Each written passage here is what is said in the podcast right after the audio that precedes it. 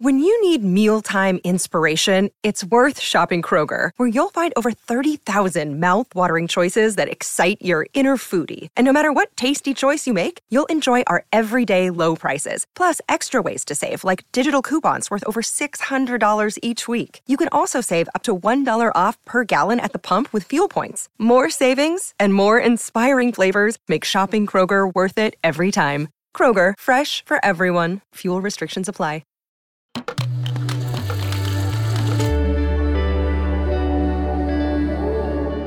Cora.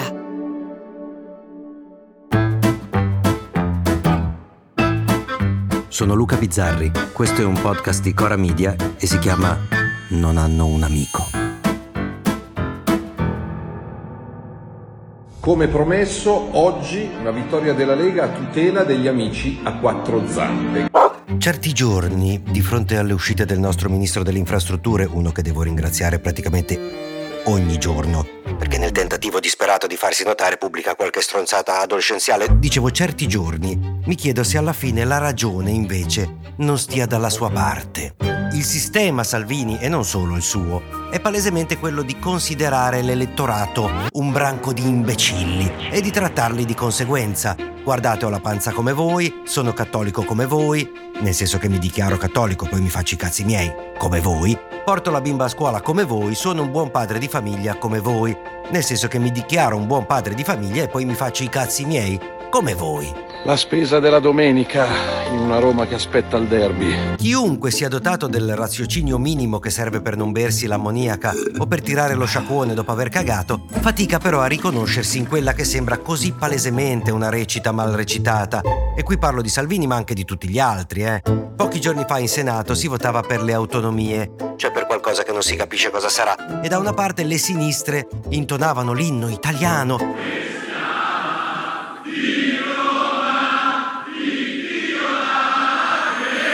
Mentre quegli altri a destra cantavano «Non vincete mai».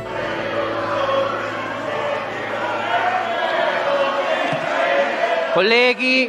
Una recita squallida, un livello del dibattito da assemblea di istituto di fine anno scolastico, oltretutto realizzata questa recita davanti agli occhi di un paio di classi di studenti che erano lì, in Senato, a imparare come diventare dei cialtroni da grandi a diecimila euro al mese più bonus. Però vi dico una cosa. Ci sono degli studenti che ci stanno guardando, non stiamo dando un bel esempio, eh.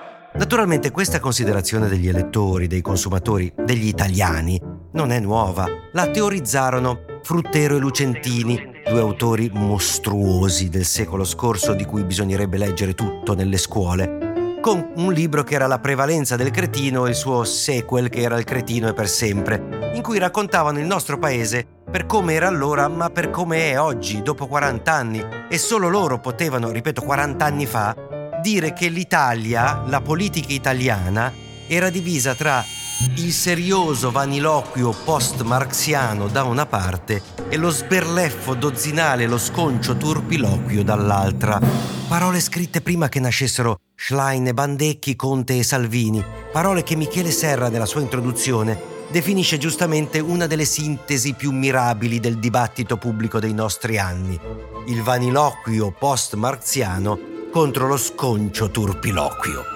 Fruttero e Lucentini teorizzarono quindi la cretineria e sempre nella prefazione di Il cretino è per sempre, Michele Serra ne disegna il profilo del cretino, scrivendo: il cretino non si vede e quindi non vede la propria inadeguatezza e i propri limiti, che non sono segnati dal destino cinico e baro, dalla malevolenza e invidia degli altri o dalle gravissime colpe della politica o della casta. No, i propri limiti sono proprio una condizione della vita, fanno parte della sua struttura e dei suoi affanni, ma il cretino non lo sa e nel caso lo sospettasse lo negherebbe disperatamente pur di non abbandonare quello status di beata irresponsabilità che è la cretineria. Ecco, in questa analisi di Serra manca però una caratteristica che è nata con la dipendenza da social media, che è la vera piaga sociale dei nostri tempi, della quale nessuno parla. Ormai una percentuale altissima di persone totalmente dipendente dalle micro scariche di dopamina da social network. Nessuno lo dice, nessuno li cura, nessuno fa niente, si occupano della marijuana che fa danni infinitamente inferiori a quei posti dove le persone si cambiano letteralmente i connotati per vendere parti di sé che non esistono. Con l'avvento della droga social, il cretino ha sviluppato oltre alla lagna la mitomania. E così torniamo a Salvini, che dovendo riempire un palinsesto va a visitare il pastificio Rummo, facendo un marchettone straparlando di italianità. Viva la nostra pasta, qua fanno pastificio Rummo ottocentomila confezioni di pasta ed è una cosa straordinaria al giorno. E viva l'Italia, viva la nostra qualità. Dentro un pastificio che, come moltissimi altri, per fare la pasta usa grano, sì, dell'Unione Europea, ma anche australiano. Ma Salvini ci sente solo il profumo italiano perché deve dire le sue minchiate. Ma attenzione, perché il giorno dopo quelli della parte avversa dicono no. Boicottiamo la Rummo perché c'è andato Salvini. E tu pensi, ma cosa sono, deficienti? Ma la cretineria è contagiosa, quindi si alzano i salviniani e controbilanciano facendosi le foto con la pasta Rummo in mano.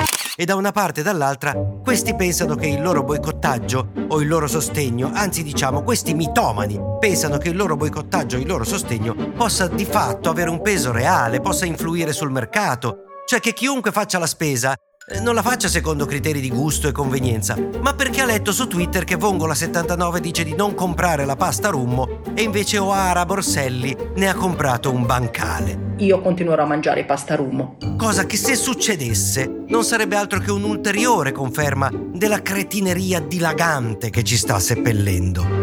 La chiusa la lascio a Fruttero e Lucentini, che decenni fa, nel Novecento, scrivevano: la nostra classe politica non ha niente di marziano, niente di diverso da noi. Essa ci rassomiglia, ci esprime, ci rappresenta perfettamente. L'orrore e il furore che essa periodicamente suscita in noi nascondono ciò che per Schopenhauer si nasconde dietro il rimorso, il sentimento che così siamo, che quello è il nostro vero volto, il nostro destino storico. A domani! Se volete commentare, se avete idee o suggerimenti per nuove chat di WhatsApp o testimonianze di nuove chat di WhatsApp, potete scriverci a non hanno un amico at gmail punto com o non hanno un amico at cora media punto com. Anche per gli insulti, prendiamo anche quelli. Non hanno un amico è un podcast di Cora News prodotto da Cora Media. È scritto da Luca Bizzarri con Ugo Ripamonti. La cura editoriale è di Francesca Milano. La supervisione del suono e della musica è di Luca Micheli. La post-produzione e il montaggio sono di Cosma Castellucci. Il producer è Alex Peverengo. Le fonti dei contributi audio sono indicate nella sinossi.